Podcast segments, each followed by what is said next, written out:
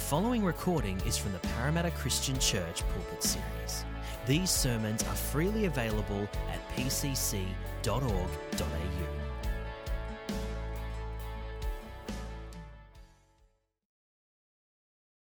Today, we're actually going to have a couple of people um, speak, and they're going to speak for kind of 10, 15 minutes. Um, and we're kind of calling this kind of tag team preaching.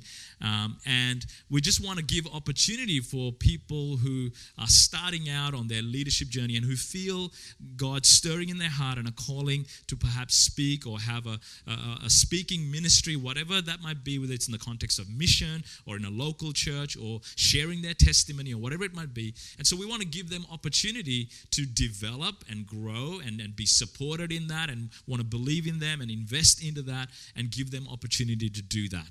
Um, and, and see if, if God is doing a work and that calling is legitimate and real. And if so, we want to kind of speak into that and, and invest into that for their future. So, with that in mind, we've got a, a couple of people uh, who are going to do that this morning. The first is Mariella, and she's going to come and speak, and then after that, Anuj is going to come and speak this morning. So, why don't you welcome Mariella and really encourage them this morning? Thank you. Good morning. That didn't make me nervous at all. Thanks. um, first of all, I just wanted to thank the worship team, um, wherever you are. You're scattered. Where are you? That was beautiful. Thank you so much for doing that for us. Did anybody else want to say thank you? Because they came here real early and they were practicing real hard and they gave their all so that we could be led into God's presence. Yeah, that was amazing. Thank you very much. And also, thank you to the leadership of the church for believing in, us and, and allowing us this opportunity to share, to speak, to lead the congregation. It's, it's really a blessing. It really is. Thank you so much for everyone that believes in us. And hopefully, I'm legit. Okay. that word freaked me out, guys. All right. So, um, I'm Mariella. I've been coming to PCC for almost no, two years now in October. Pretty exciting. And yeah, woo, thank you. I appreciate that. Now, I was going to tell you a story, a little funny story about a bike park, but I've changed my mind because I'd rather give you a praise report. Yeah, woohoo, go the press report. So last night I was home alone with my kids. My um, husband went out to a friend's 40th, and I stayed home as a responsible leader to do my preparation. no, and um, I had to put the kids in bed. Anybody got kids? This is a task that um, is really hard, right? I've got four. So um, I managed real well. And I thought, great. And especially that one kid that gives me a really hard time, which is actually surprisingly my eldest. And I went, and 10 minutes later, I'm like, they're all quiet. Yes, thank you, Jesus. But then I started to hear a little bit of a sob and a cry. And I thought, oh no, one of them's sick. So I walked over, and it was my eldest. And I said, baby, you okay? And she's like, oh, mum, I am so okay. I'm like, oh, you're crying. Anyway, I'm like, are you sick? What's wrong? She said, Mum, I was praying for you. It's like, oh, thanks. She's like, I was praying for you, but then Jesus spoke to my heart. And he started to tell me about my condition and that he's going to heal me. I was like, wow. And then he told me to keep going with my dreams for him. You know, she wants to be a dancer. And she's like, he told me to keep going because it's worship to him. I thought, wow. And she's like, Mom, and then he told me how much he loves me. And then she broke down crying again. Can I just say how amazing that is? Because I've told her God's going to heal you. Jesus is going to heal you, baby. Keep dancing, baby. God loves you, baby. But it meant something completely different when it came from the very mouth of Jesus Christ into her, the depth of her soul. It spoke to her deep, deep, deep, deep inside. Isn't that amazing? And I just wanted to give God praise for that because you can't fabricate that. You can't force that on someone's life. That has to come from God, right? So, anyway, I just wanted to give praise to God for that. So, that was my little story instead of the, the bike park story, which was quite funny. Maybe I'll tell it later. Anyway, all right, so if you guys have your Bibles, just turn to John 15. And uh, when Hillary first introduced this series that we're going into, which is Remain, there it is, Remain. So cool. Okay. Um, I got excited just because I like when we start new series and I like it when they have cool names and words like remain. Um, I'm just like that. I like words. I straight away I go to the thesaurus and I'm like, what else can I? How else can I describe that word? Um, it's just me. Anyway, so I did look it up just so I can get a visual of that. What does that look like in a person's life? So the visual is to stay, to abide, to continue on, to dwell, to hang in there, to be stable, to be fixed, to await, to stand. That pretty much sums a Christian life, sums it up, right? That's pretty much what you feel like you're doing when you're a Christian. You're hanging in there in hard times, you're continuing on, you're pressing forward. I thought, yeah, that's right. So then, pretty much, if you're a Christian, you, you remain, right, God? And then I was like, hmm, how do I know I'm really remaining? How can I be sure that I remain? So I started to ask a couple of questions. Is it that I read my Bible every day? Is it that I'm at church all the time and that I'm involved and I'm in the community, that I serve? Is that remaining? Is it that I'm a prayer warrior and I take everything to the throne room of God? Is that remaining? What, what, how do I know that I'm remaining? Is it enough? Does that tick the boxes? Did I meet the criteria of a remaining believer? Doesn't sound like it's really that simple, does it? There's a little bit more to it than that, right? So if you got your Bibles there, we'll read. I've got to get my Bible. All right. So, John 15. I am the true vine, and my Father is the gardener. He cuts off every branch in me that bears no fruit while every branch that does bear fruit, he prunes, so that it will be even more fruitful. You are already clean because of the word I have spoken to you. Remain in me, as I also remain in you. No branch can bear fruit by itself, it must remain in the vine.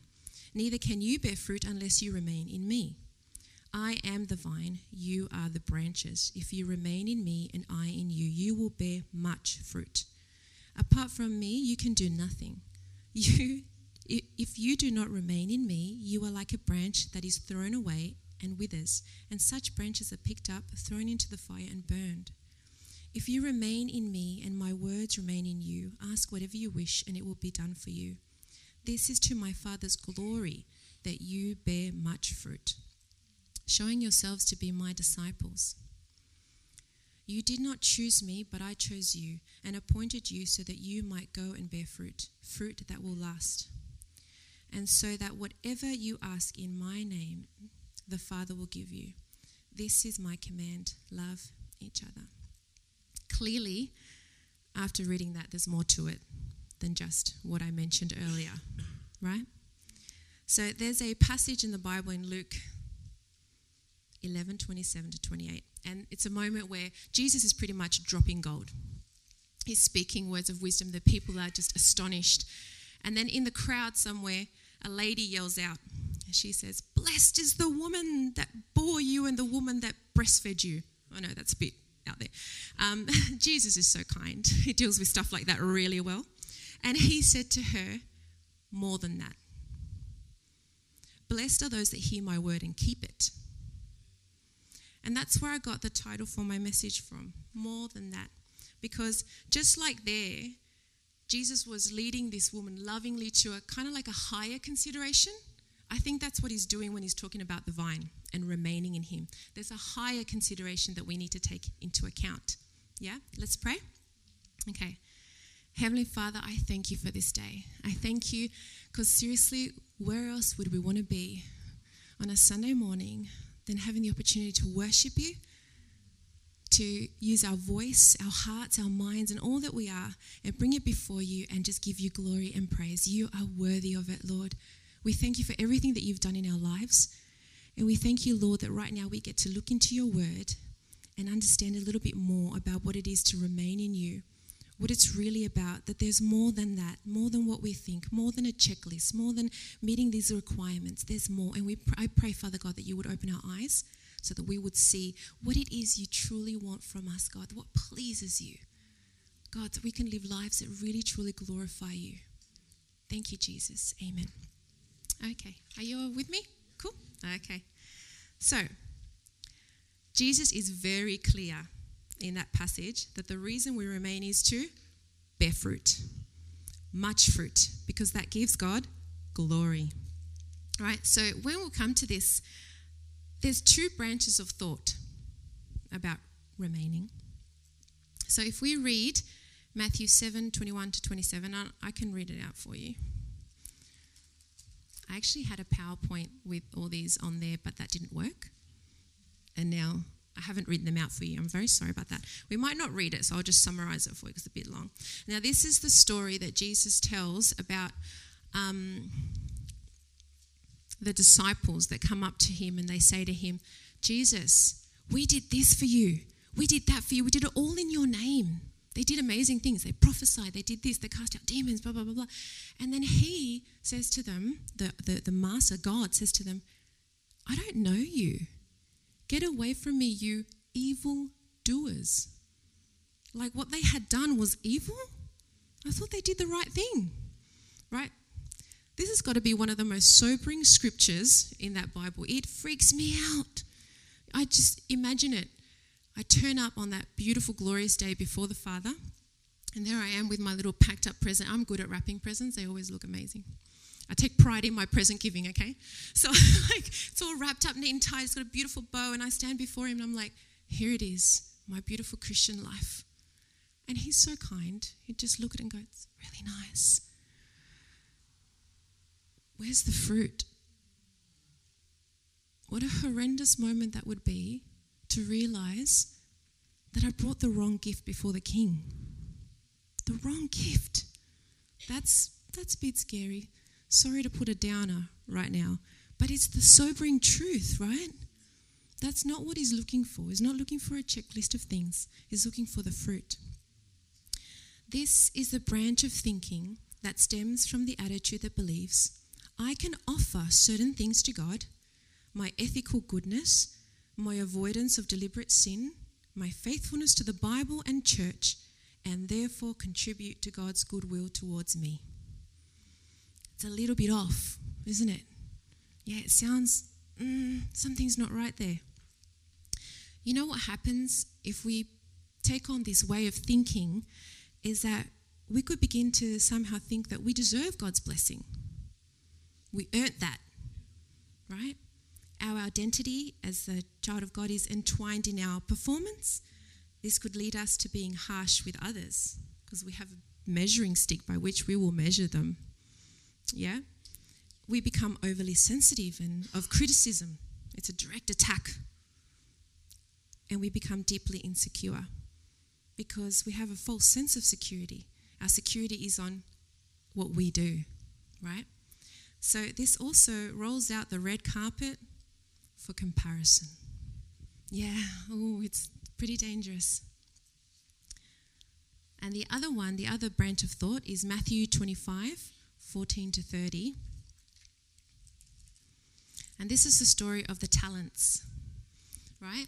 So, this is a story where the master's going away on holidays and he gives a couple of bags of gold or talents to his servants. Some of them get 10, some of them get a little bit less, a little bit. Still, the last one who gets one bag. And now he goes off, and when he comes back and he asks them for the talents, all, all of them, but the one that had one bag, had invested and made much, much more and given back to the master lots more than what he had given them.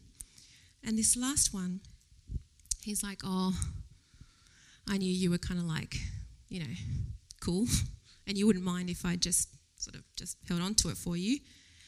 Um, he actually says here, the man who had received one bag of gold came. Master, he said, I knew that you were a hard man, harvesting where you have not sown and gathering where you have not scattered seed. So I was afraid and went out and hid your gold in the ground. So here is what belongs to you. His master replied, You wicked, lazy servant. So you knew that I harvested where I have not sown and gather where I have not scattered seed. Well, then, you should have put my money on deposit with the bankers so that when I returned, I would have received it back with interest.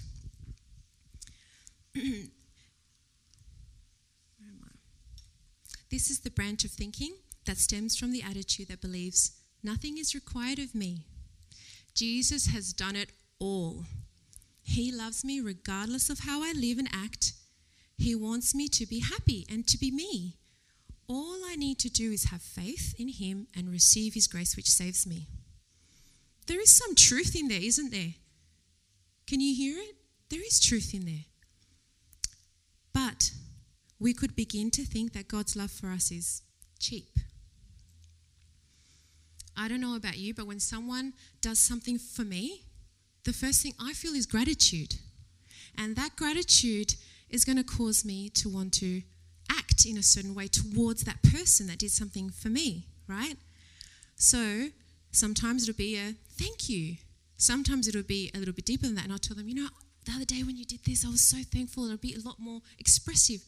Sometimes I'll give them a gift, right?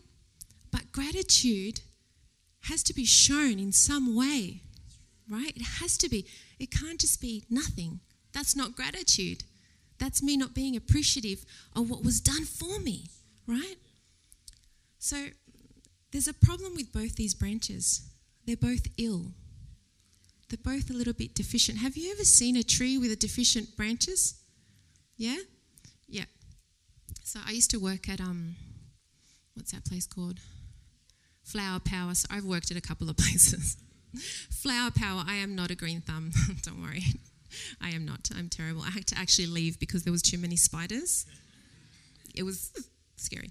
Anyway, and uh, you can literally bring a leaf from your tree from home, give it to the people at Flower Power. They take one, look at it, and go, "Oh yeah, your tree's got blah blah blah, all these scientific names, blah blah blah blah, and you need this, this, this, and this to fix it." One little leaf. That's amazing, right? Anyway, these two branches actually have the same illness the same deficiency. Although they look completely different, one is doing all this stuff, the other one's doing nothing. They both got the same sickness at heart, and it's that they actually don't understand, perceive the master. They don't get his heart. They don't get his thoughts. They don't get his desires. They just don't understand him. That's all it is. Just not understanding the father, the gardener, the vineyard owner. So, my big question to us today, and I want us to reflect on it, is what is the vineyard owner, the gardener that Jesus is talking about? What is he truly looking for? What is that fruit that he's after? Right? So, we're going to read Isaiah 5 1 to 5. And this is the song of the vineyard.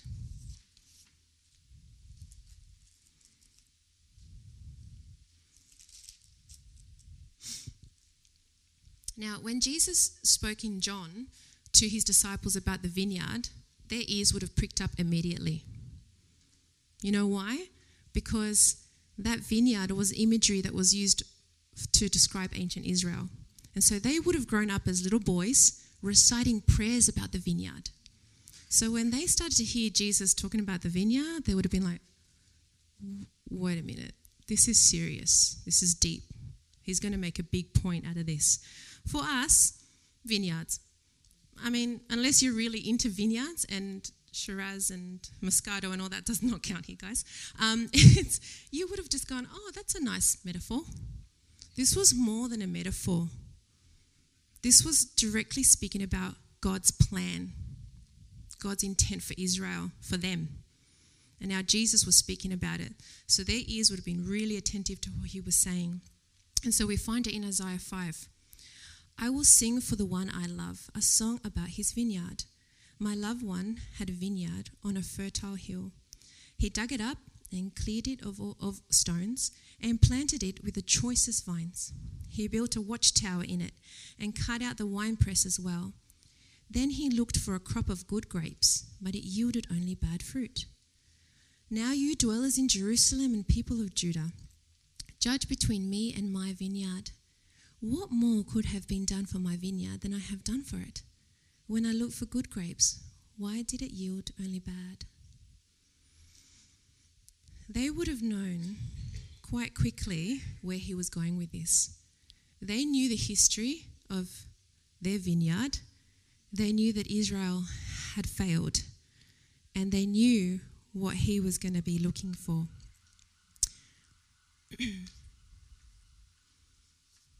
Sirens are going off. My preaching's on fire.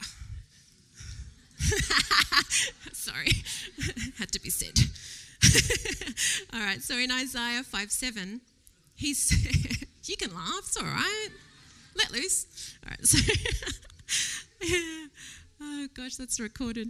Oh, awesome. Um, all right, so it says in verse 7 The vineyard of the Lord Almighty is the nation of Israel, and the people of Judah are the vines he delighted in. And he looked for justice, but saw bloodshed, for righteousness, but heard cries of distress.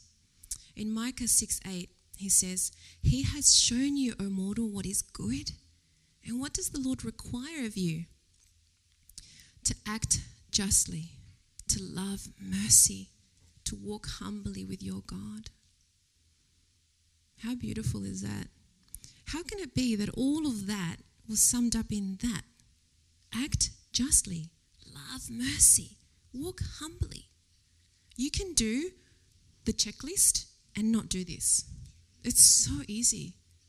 You could come here day in, day out. You could pro- proclaim that you are a believer and not have the fruit within your life that the owner's looking for, right? If we read John 13 34 to 35,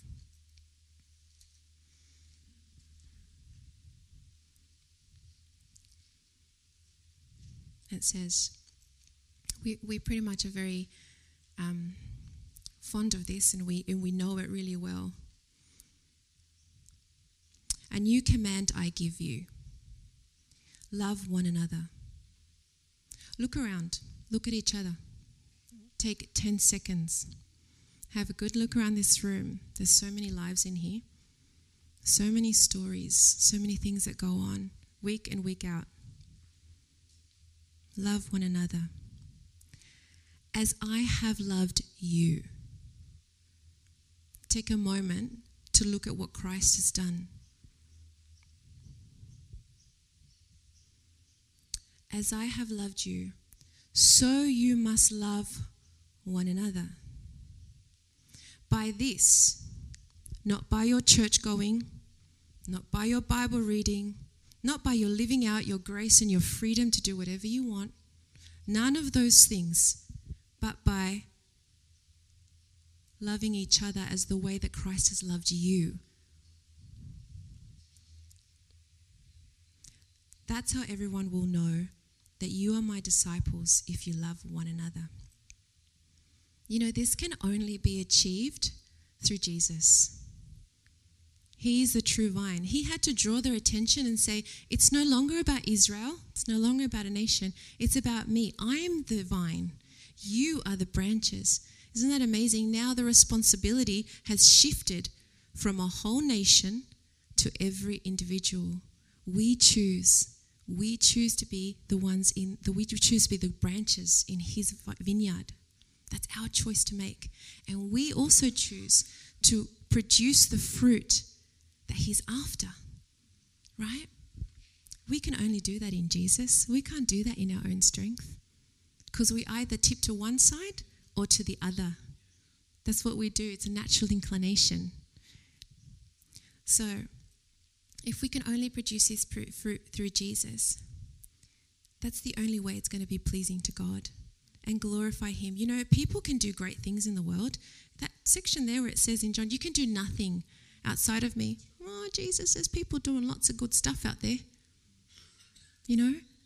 But the thing is, it's not for God. It isn't. It's for their own, sometimes for their own glory, to get accolades. But this you do for Jesus, through Him and for Him.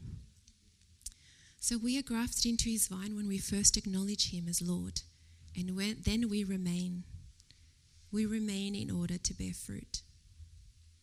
I don't know how you received this message, and I know it's not an uplifting, let's go, people, but it's a real place.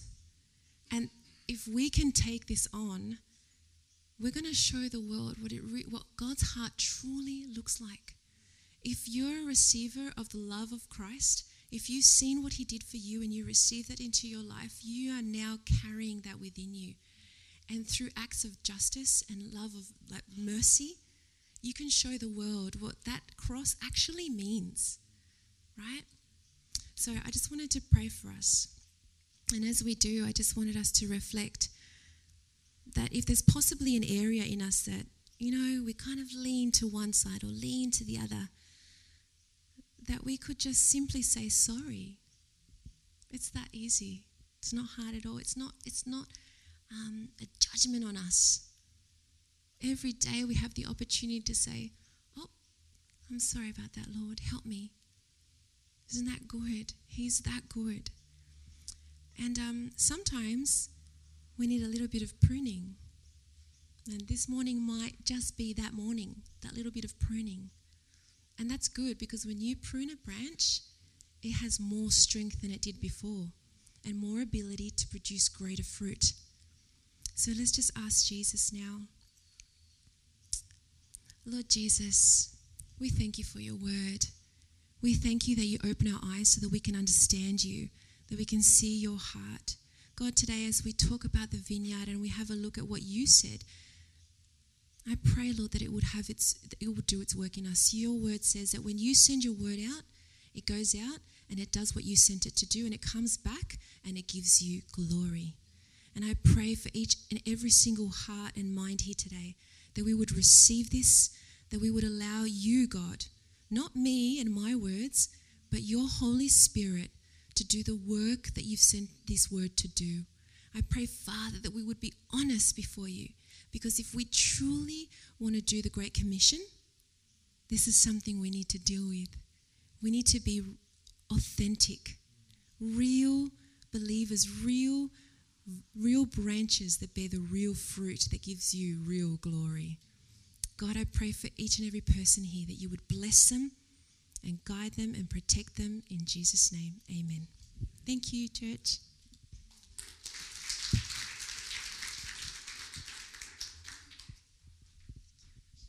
Thank you.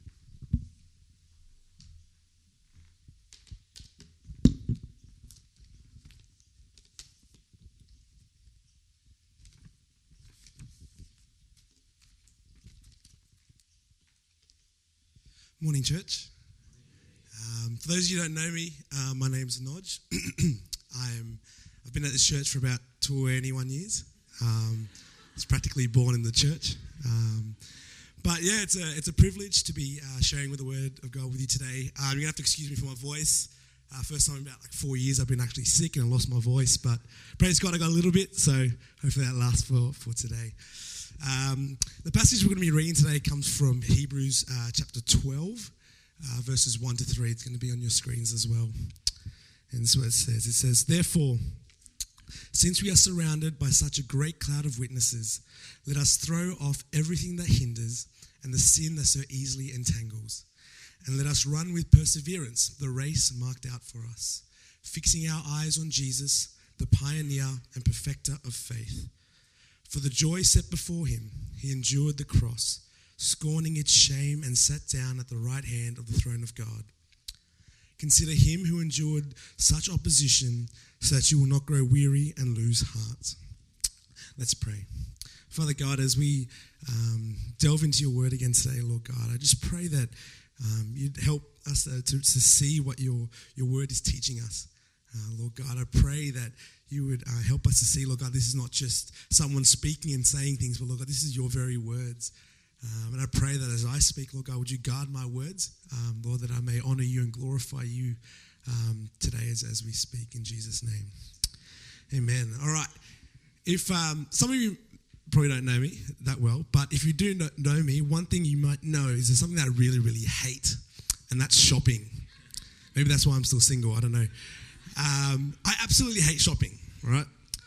And I remember sometimes I was a kid, and um, I, I, my mum would be like, "Oh yeah, we're gonna go, we're gonna go shopping to buy you black shoes for school," and I'm like, "Yeah, sweet, buy, buy me something." And but I'd always stop. I, I- grew smart, and I stopped. and I was like, "Wait, wait, is it just the shoes, or is there other things as well, right? Because I don't want to spend too much time there." And sometimes she'd be like, "No, no, no, just the shoes. You got to go in and get out and do something." Ah, sweet. So I would jump in the car, and we'd be driving down to Westfield and get out, and I know where the shoe store is, right? So we'd be walking there, and then I hear, oh no, it's just one moment. Okay, what, one moment? What shoe store's over there? And she stopped and she's seen something. Oh, I, yeah, I think I don't really need this. And we'd be walking, and she'd be like, oh yeah, that's right. We need to get this as well. And sometimes we'd be at the shops for an hour. Oh, horrible! An hour before we get to even get to the shoe store. And it's just like, what happened to just only being about the shoes? But I think sometimes, what's the point of the story? I think sometimes our Christian lives are a little bit like this in the sense that we know we're called to glorify God. We know we're called to run the race with perseverance, but we get distracted. We see things and sometimes good things, sometimes things that in this case we need. Um, sometimes good things like you know relationships or work or, or, money, but sometimes they become we become so focused in that that we we lose focus of where we're actually supposed to be going. Um, and so today, I think the, the passage in Hebrews is really going to call us and, and, and direct us to, to not be like that, to be people that, that um, are, are, like a bullet to the target almost, not a balloon swayed. I'm sure you've heard that analogy before, like a bullet to the target. So let's jump in. Um, in verse 1 there, it says, Therefore, since we are surrounded by a great cloud of witnesses, what the heck is that? What's a great cloud of witnesses? Um, in the previous chapter in Hebrews 11, the writer of Hebrews has actually spent time going through a whole list of forefathers um, in the um, for the, the, these people would have known that people who chose to, to believe in what God had promised and believe in what God had said rather than believing what they can see, the things here and now. so examples were like Abraham. He believed that God was going to give him a, a, a, um, a people um, as much as the, the stars in the sky, so to speak um, even when God called him to, to kill Isaac, his only son. Or Noah, who was um, built, called to build an ark even when there was no sign of rain and people were ridiculing him. These people have all um, shown, um, shown, all put forward as examples of people who trusted God and not what they saw. Um, so that's the context, that's the background of what he's, he's saying. Um, and then the writer goes on to say that we need to lay aside the sin that entangles us. We need to to, to, to put away, I guess, the, the anxieties and the, the things of the world that slow us down and to run with perseverance the race marked out for us. I think it's important to note there as well that the writer uses the word perseverance. Um, it's not going to be a bed of roses. I think it completely dispels any notion that the Christian life is just all airy fairy and, and, great stuff. It's not. I'm sure all of you guys would know it's it's tough sometimes. You you go through hardships, you go through struggles, and that's why I use the word persevere, because you need to persevere. Um, and if we, we look in, in chapter 11, uh, chapter 11, verse 13, there's an example there where, it, where the writer says that some of these people even died without seeing the fulfillment of the promises that God gave them. But they just saw it at a distance. They, they saw, yes, it's coming, and that was it. And you know, the, sometimes we're not going to necessarily see um, the, the, the glory or the, the exact thing that God's promised in our lives, but we've got to trust God by faith that we will one day see what He's doing through our hardships, see what He's doing through our struggles. And so, for, for us as Christians, I think that's really important for us to remember that we've got to persevere. Um, what I love about this is that the, the writer of Hebrews doesn't just kind of say, all right, just do this, um, just do it, and, and, and you'll be right. You know, have you ever tried to tell someone who's struggling with anxiety and say, yeah, just, just don't worry about it, mate, you'll be right? No, you, you don't say that, right? You got to give them a, way of how to do that. Um, and the writer of Hebrews, he does that. He says, look to Jesus. So he's gone and he said, there's the great cloud of witnesses in chapter 11, but Jesus is now portrayed as the ultimate witness, the ultimate hero of faith here. And he's saying, look to Jesus as our example. And so in verse 2, where it says, sorry, um, fixing our eyes on Jesus, the pioneer and perfecter of faith for the joy set before him, endured the cross, scorning its shame, and sat down at the right hand of the throne of God. There's three things I want to pick out there, three aspects of, I guess, that will help us um, understand what it means to look to Jesus. The first thing is that Jesus is the pioneer of faith. What does that mean? Some, if you're reading from an old NIV, it might say author. ESV, I think, says founder. But ultimately, what it, what it means is that Jesus is, is not just a God who just says, yeah, do this, just, just do it. He's the God who's actually walked the path before us. He's pioneered the ground. He's shown us what it means to live um, and to walk when, when we um, face struggles and, and, and temptations. Uh, we see even in verse 3, it says that exactly. It says, Consider him who endured such opposition from sinners that you will not grow weary and lose heart. This is the Jesus that was spat on, the Jesus that was crucified and whipped. This is the Jesus that came down to die for his own creation. And He's shown us how when things are hard, when we uh, are struggling with sin and we're struggling with temptation and uh, we're struggling with, with things in, in, in, this world, Jesus shows us how to walk, the, work, the, walk the, the road of faith perfectly. He doesn't ever waver. He doesn't ever give in to sin. He doesn't ever um, choose to, to believe the here and now and, and to reject what God has said.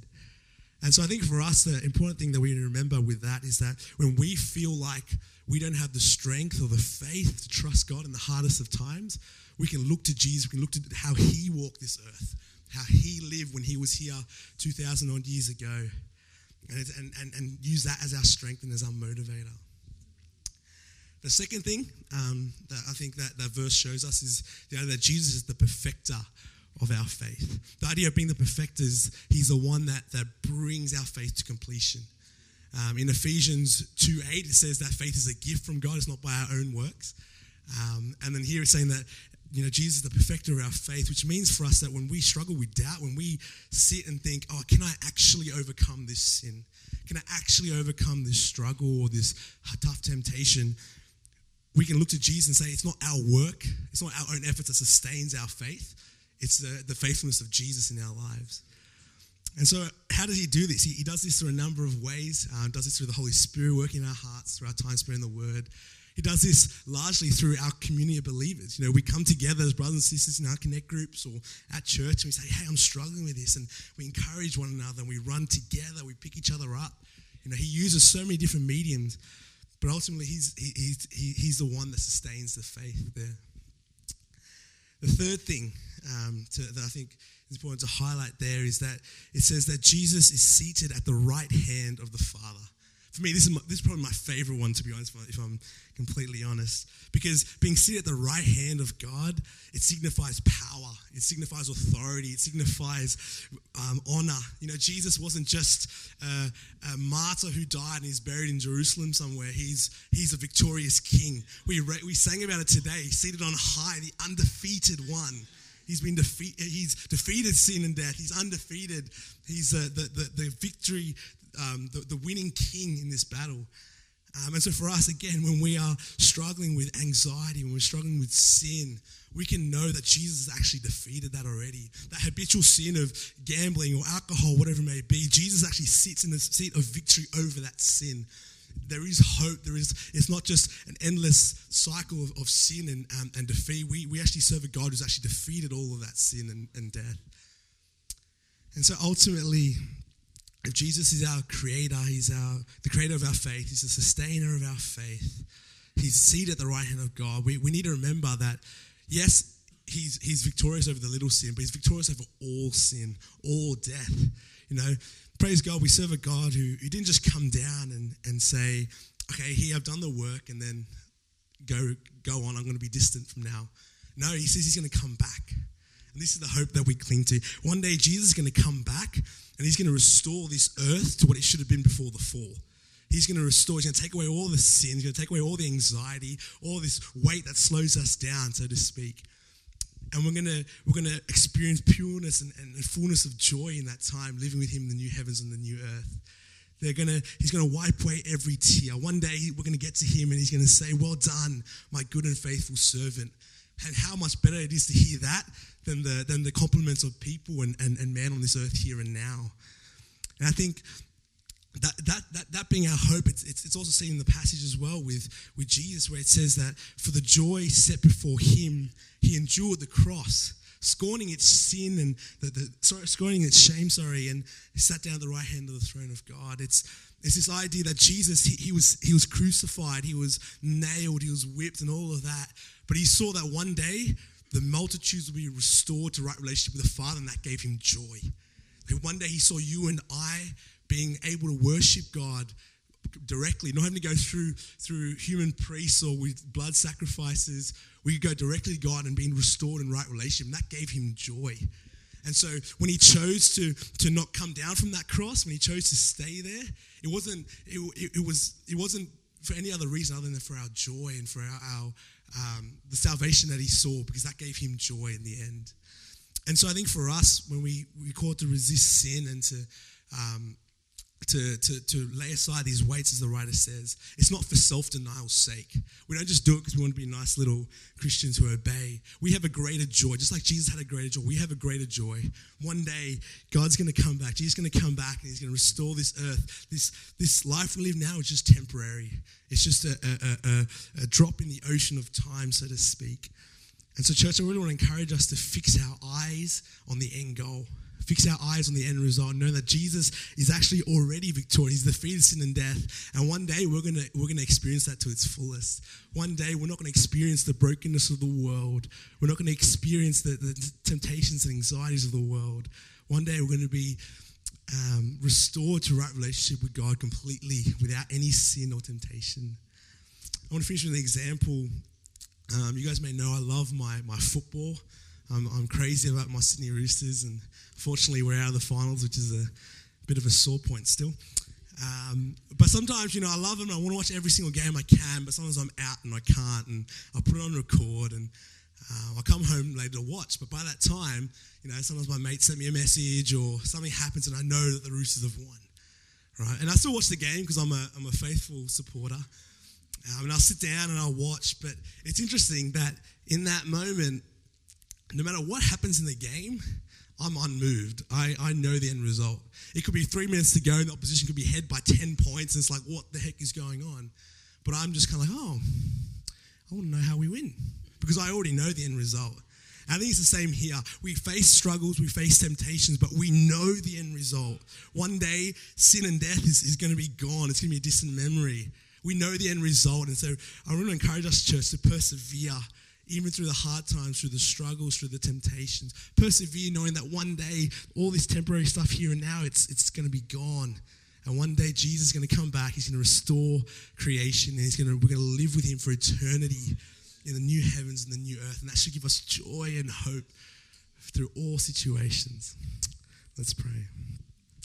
Father God, Lord, we want to be people that look to a, a greater joy, people that look to an eternal joy, Lord God. We struggle with, with sin, we struggle with temptations, and we struggle with pain and heartache right now. But Lord God, one day you're going to come back. One day, Lord God, you're going to restore all of creation, Lord God. And what a glorious day that would be. And I pray, Father God, that we will be people who remain faithful to you. Lord, that we will continue to run this race with perseverance, looking to Jesus, Lord, the one who's gone before us, the one who's given us the example and is now seated in the seat of victory at the right hand of the Father. I pray that that will give us hope, that will give us joy, that we will never give up, we will never turn away, Lord God. Let us just continually run and pursue you, Lord God, knowing that you are our God. You sustain our faith. You are the one that's going to bring our faith to completion in the end. Father, we thank you, Lord God, and we praise you in Jesus' name. Amen.